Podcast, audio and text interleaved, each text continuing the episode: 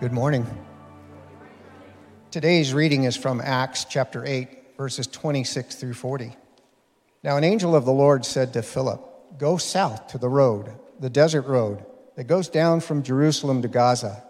So he started out, and on his way, he met an Ethiopian eunuch, an important official in charge of all the treasury of Kandake, which means queen of the Ethiopians.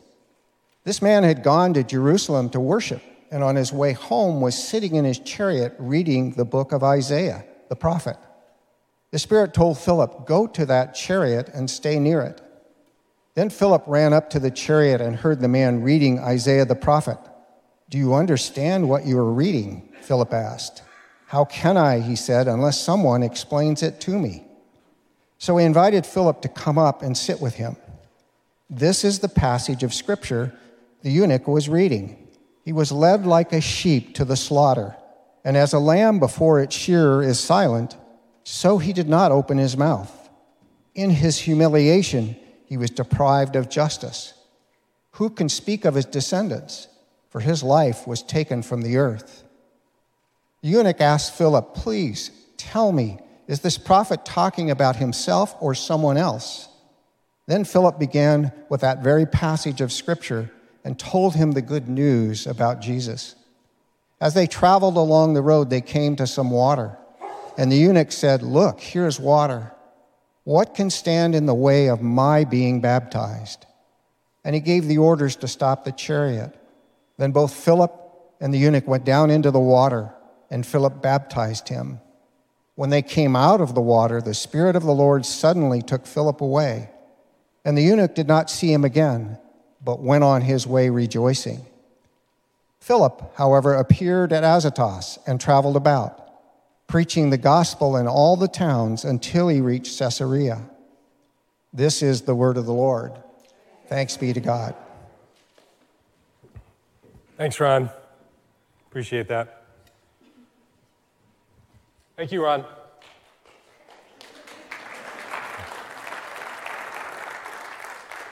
Ron. Thank you. Jeez. Nothing irks me more than when people don't respond. I mean, he could have just been like, no problem. Sure. Anytime. You could have just turned around and made some eye contact with me, Ron. That would have been a response. I wasn't looking for anything specific. Good morning, everybody. Hey, there's a response. He didn't know how to do it. Now, let me tell you, with little kids, this is the worst. If you've ever tried to talk to a little kid before, you know that you've got like a 50 50 shot of them doing anything in response to you talking to them. People come up to my kids all the time and try and talk to them, and half the time they just sit there and stare. Someone will be like, Oh, hi, how are you doing?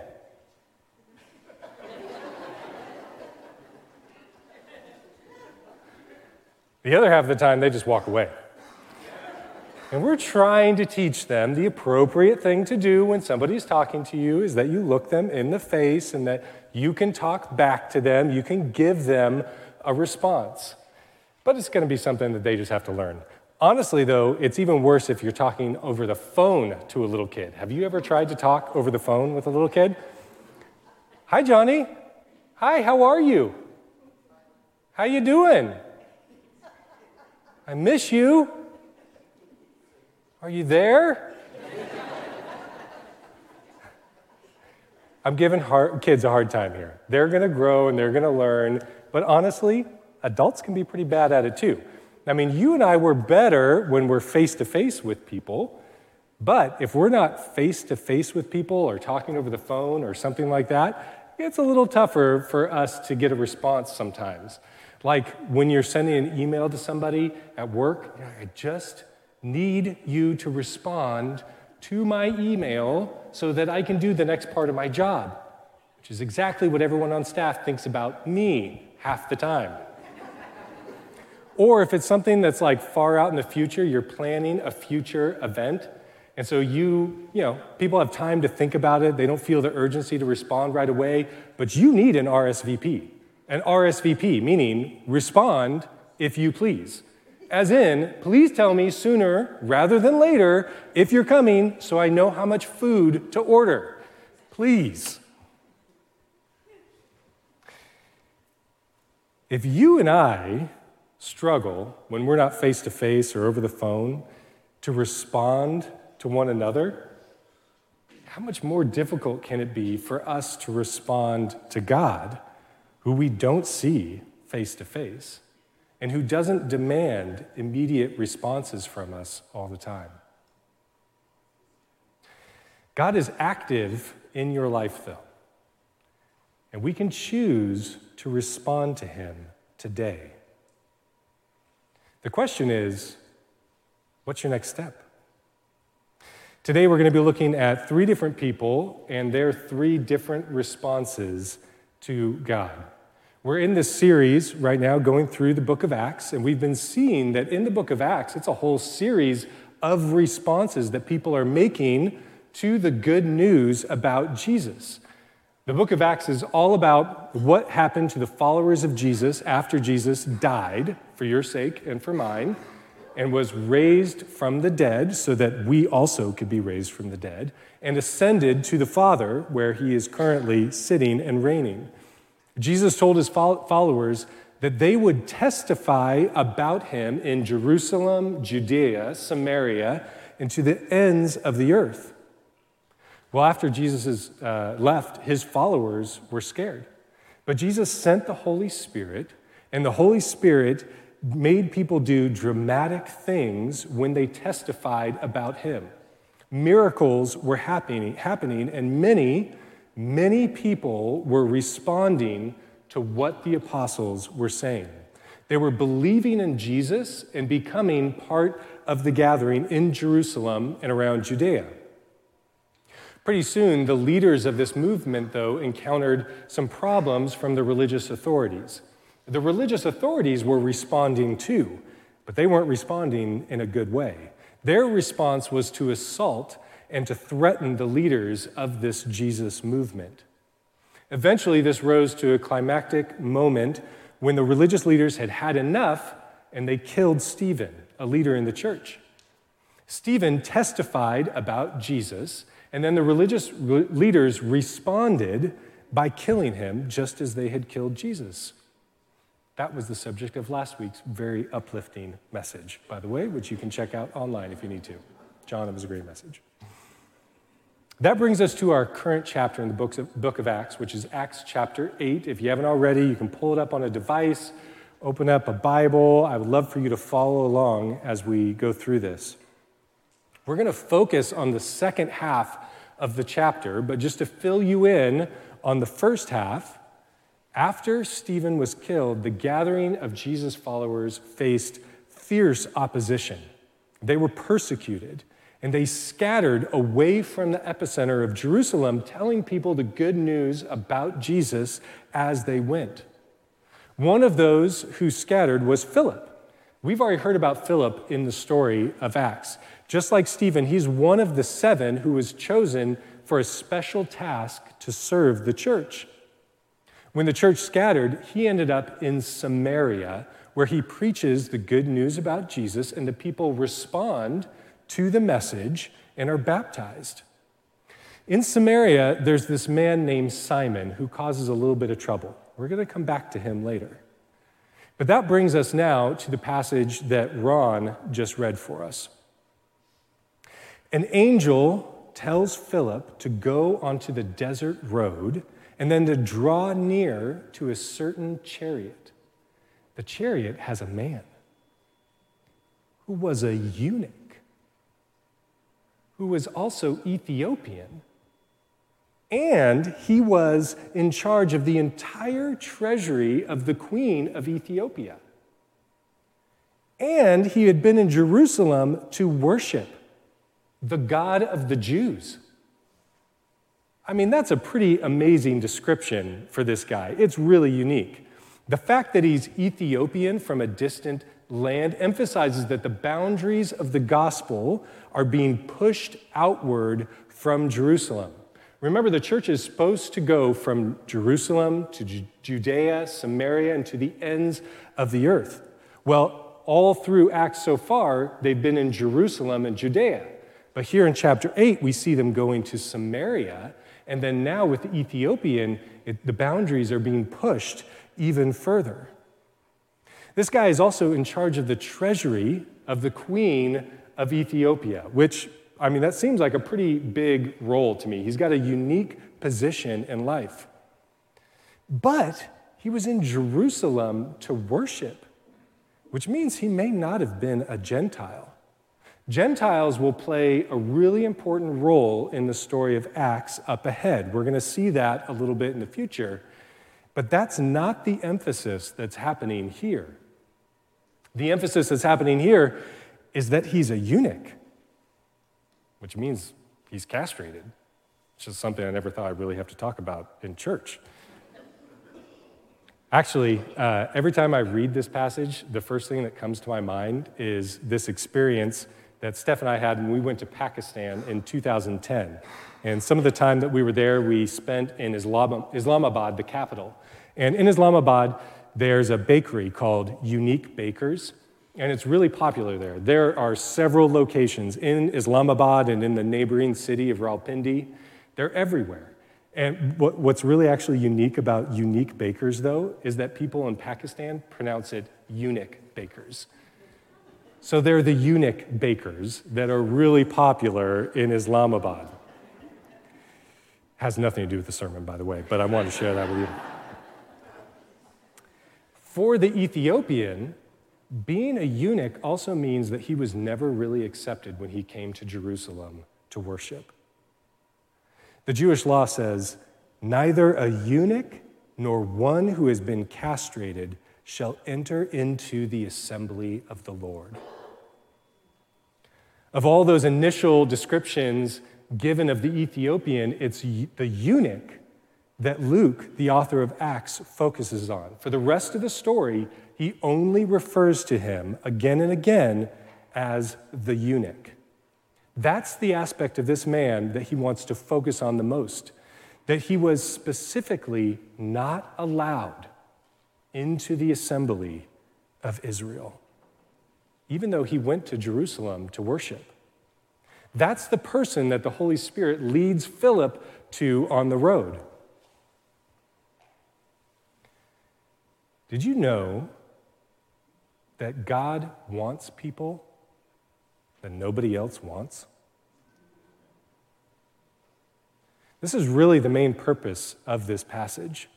Luke included it in the story to show that those people who previously were outsiders, rejected, are now welcomed into the gathering, accepted as one of the people of God. And Luke's not done with that point. He's going to keep making that point as the gospel's moving out to those even further outside than the eunuch.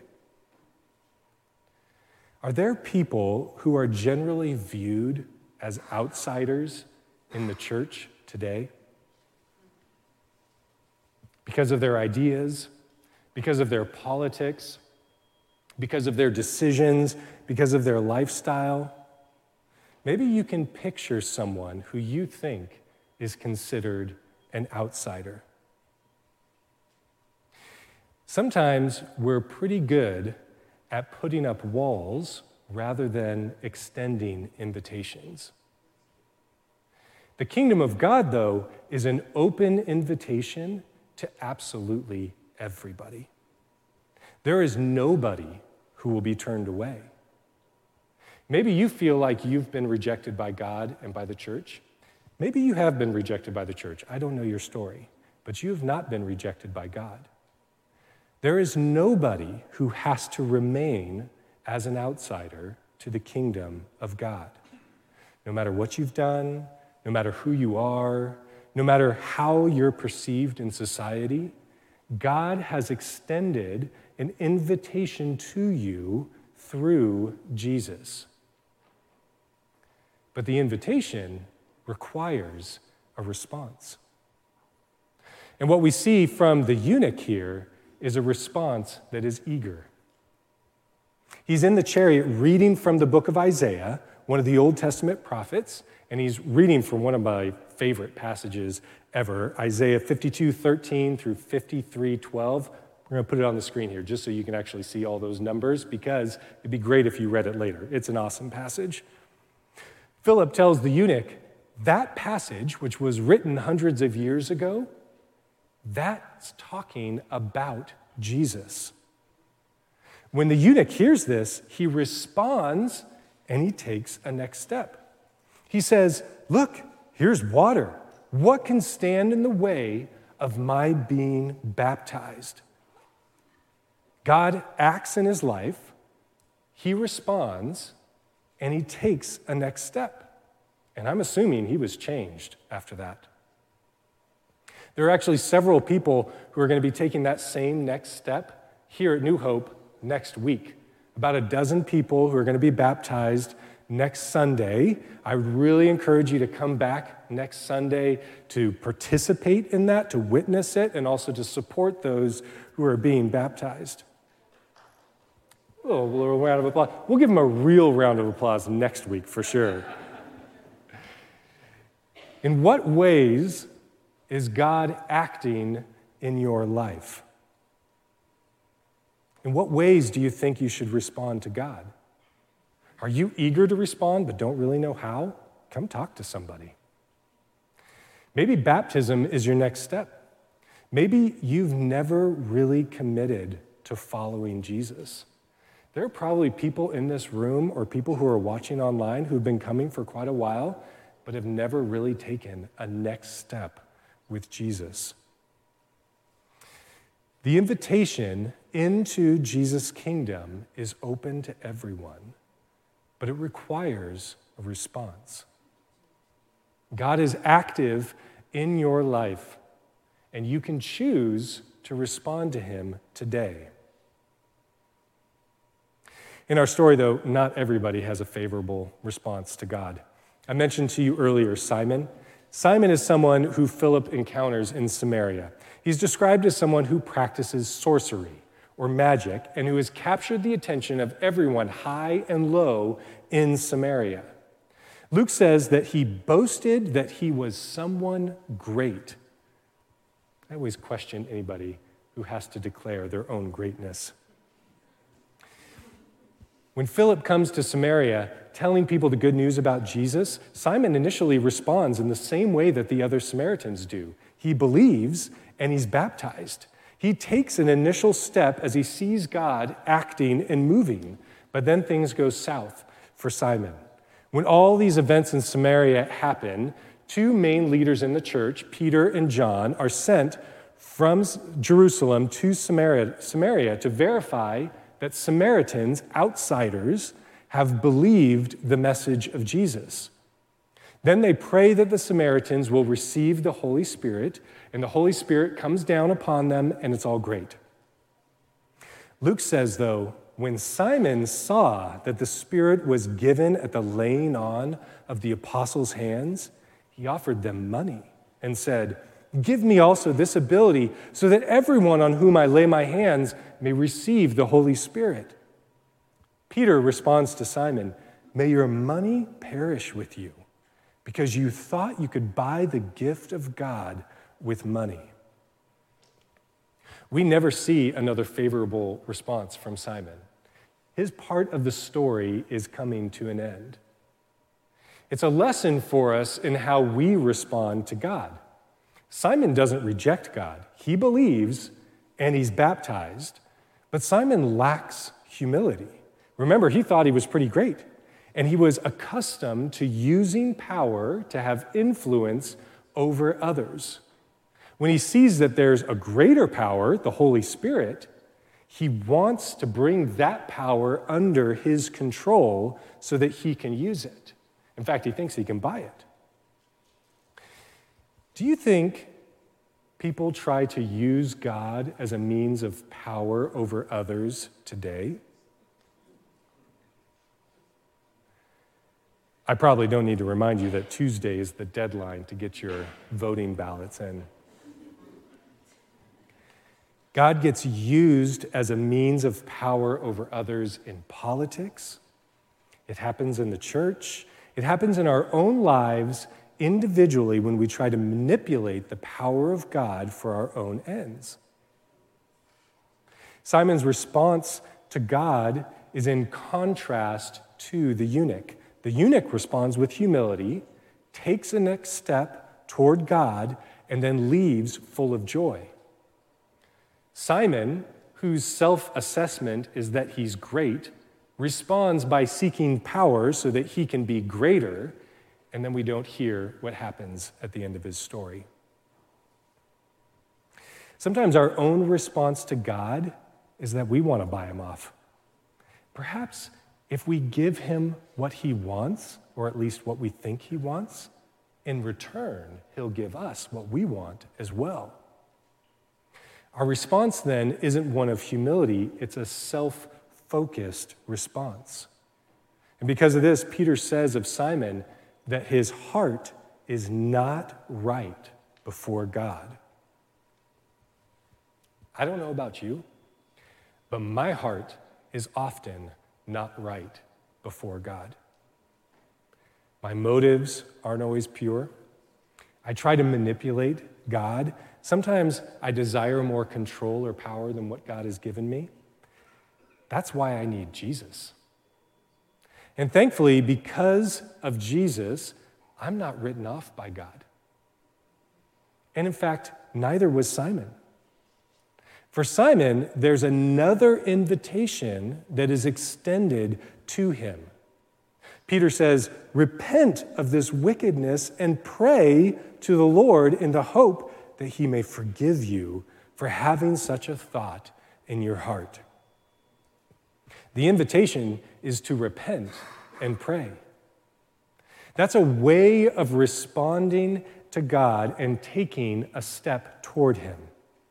Simon, though, doesn't take that kind of a next step.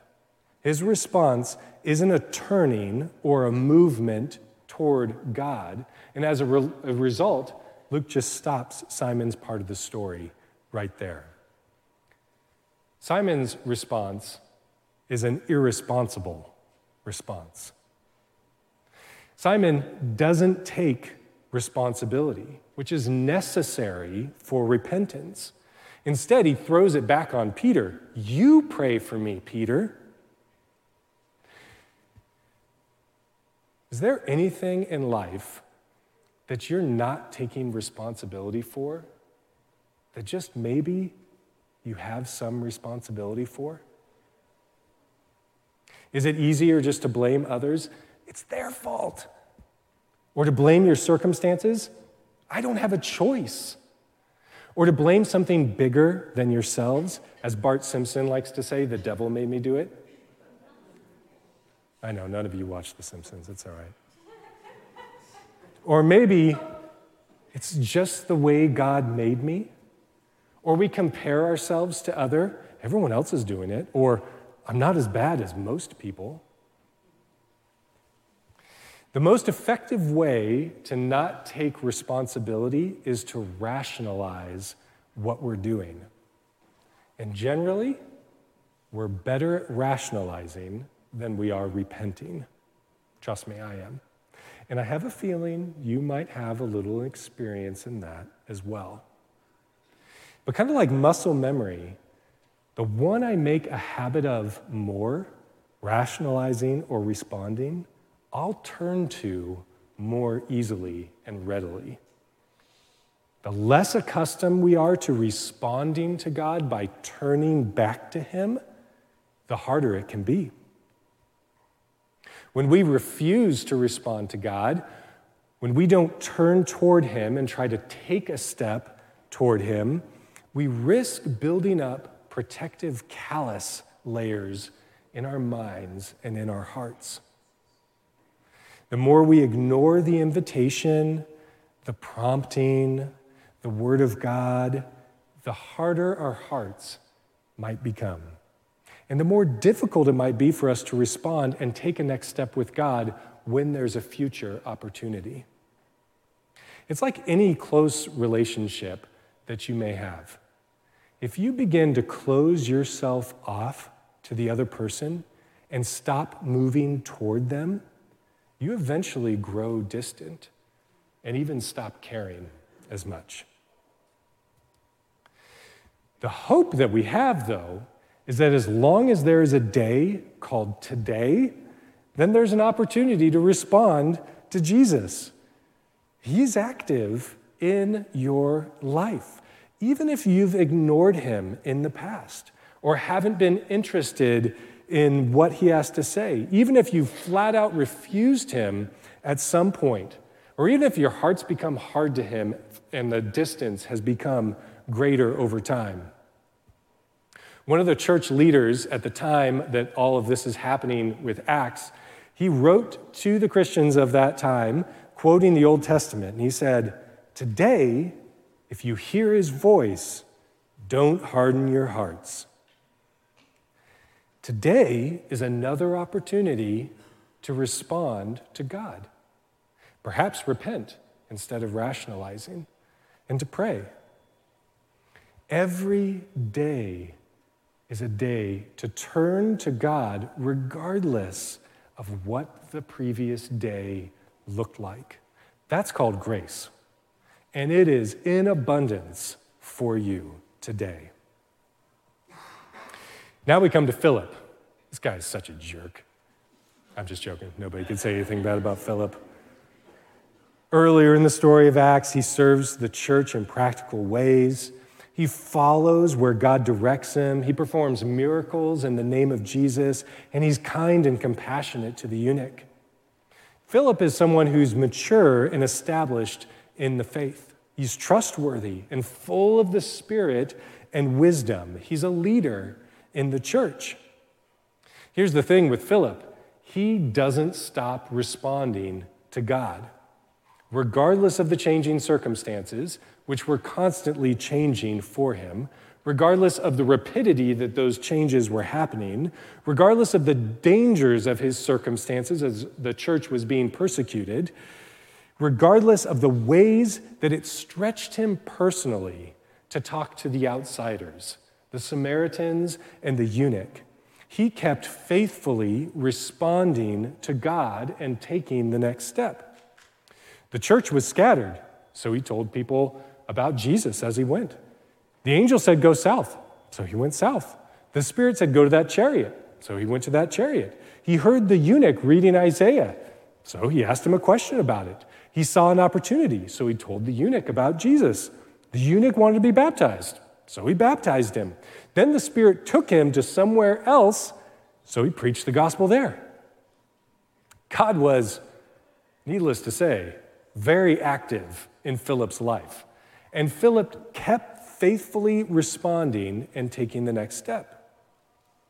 Now, mostly, this next step was to pass on what he had seen or heard about Jesus.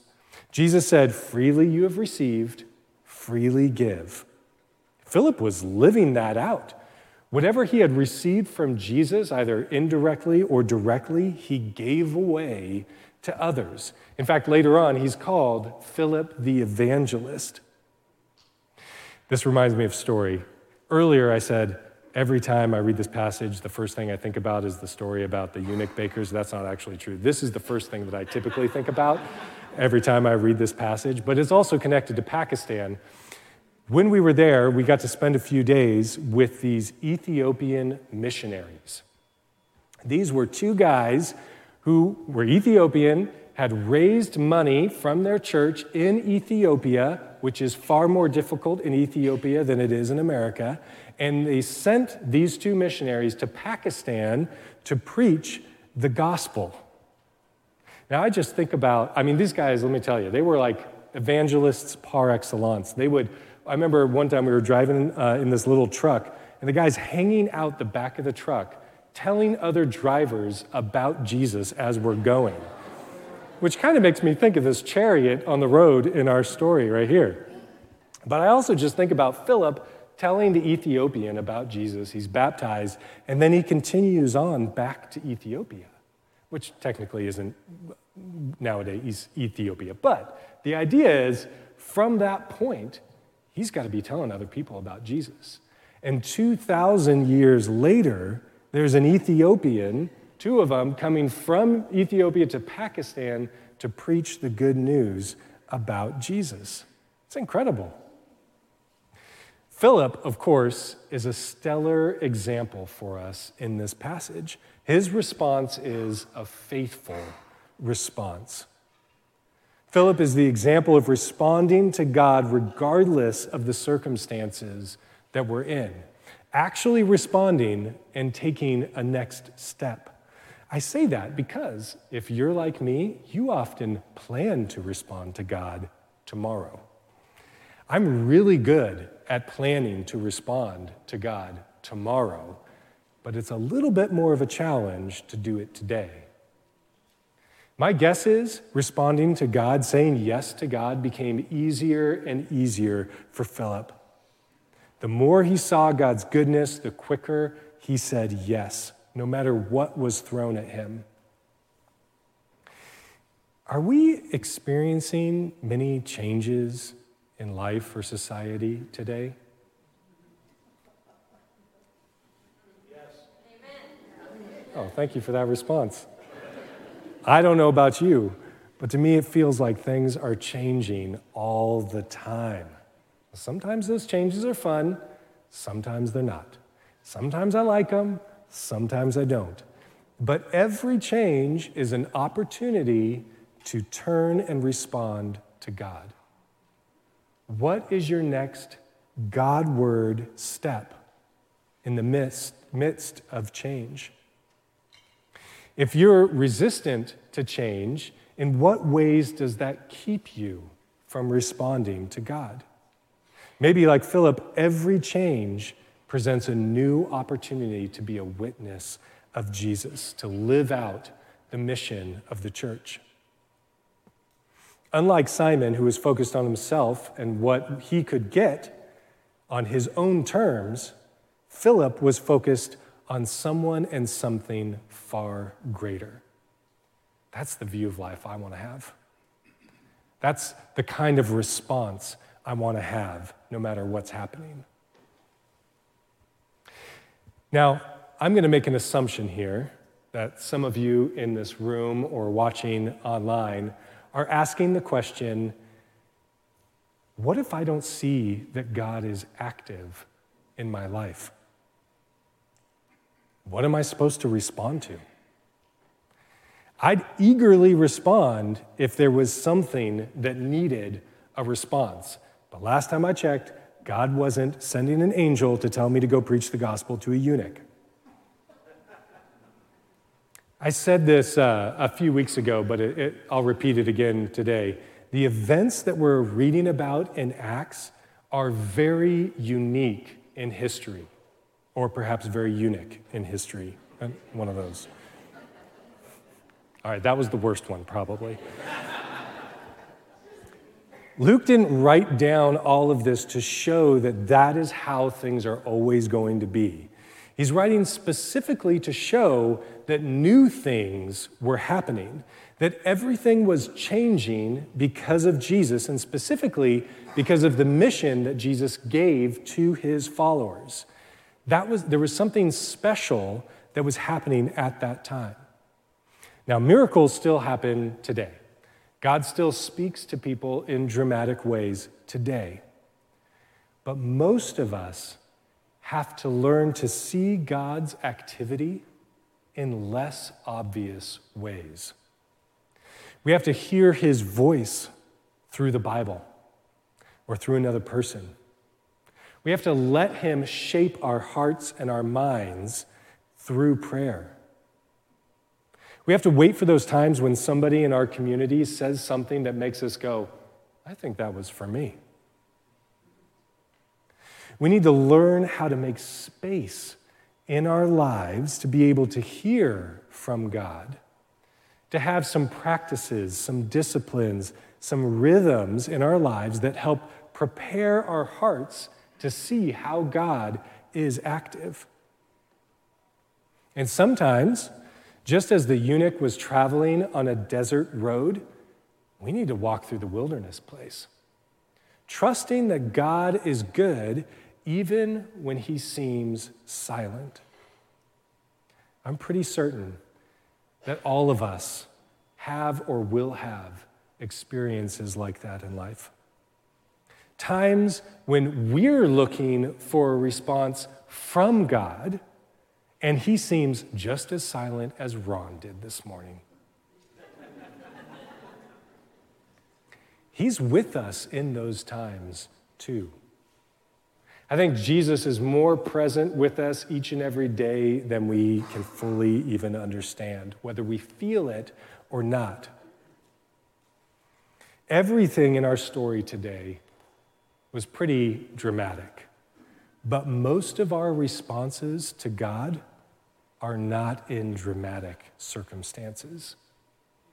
They're found in the practice of daily turning to Him in the midst of our frustrations, of our pain, in the midst of our sin, in the midst of our mundane.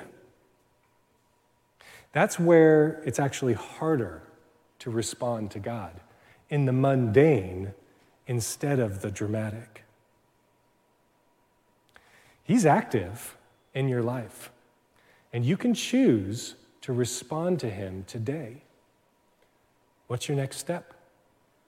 A next step that is a turning toward or a movement toward God. What have you read in the Bible that needs a response from you? What is it that you know you've been holding on to that the Spirit, through your conscience, has been telling you that it's time for a change? How can you turn toward God today. Let's pray. I'm grateful, God, that you even want a response from us. Thank you that you love us so much and that every day is a day full of grace where we have the choice to respond to you. Thank you for all the forgiveness we have in Jesus. Thank you for the way that your Spirit is working in our lives. I pray in particular for those who feel like maybe they're walking in a desert place in this time of their life right now, where they don't sense how close you are, or that you're active in their lives, or that you're trying to speak to them. I pray, God, that you give them patience through this time. And I pray, God, that when it's appropriate, you have all the wisdom to know when that is, you would reveal yourself to them. But you'd help them to respond to you every day until then. Thank you for loving us so much. I pray, Father, that each day you would show us how to respond to you. We love you and we trust you. Amen.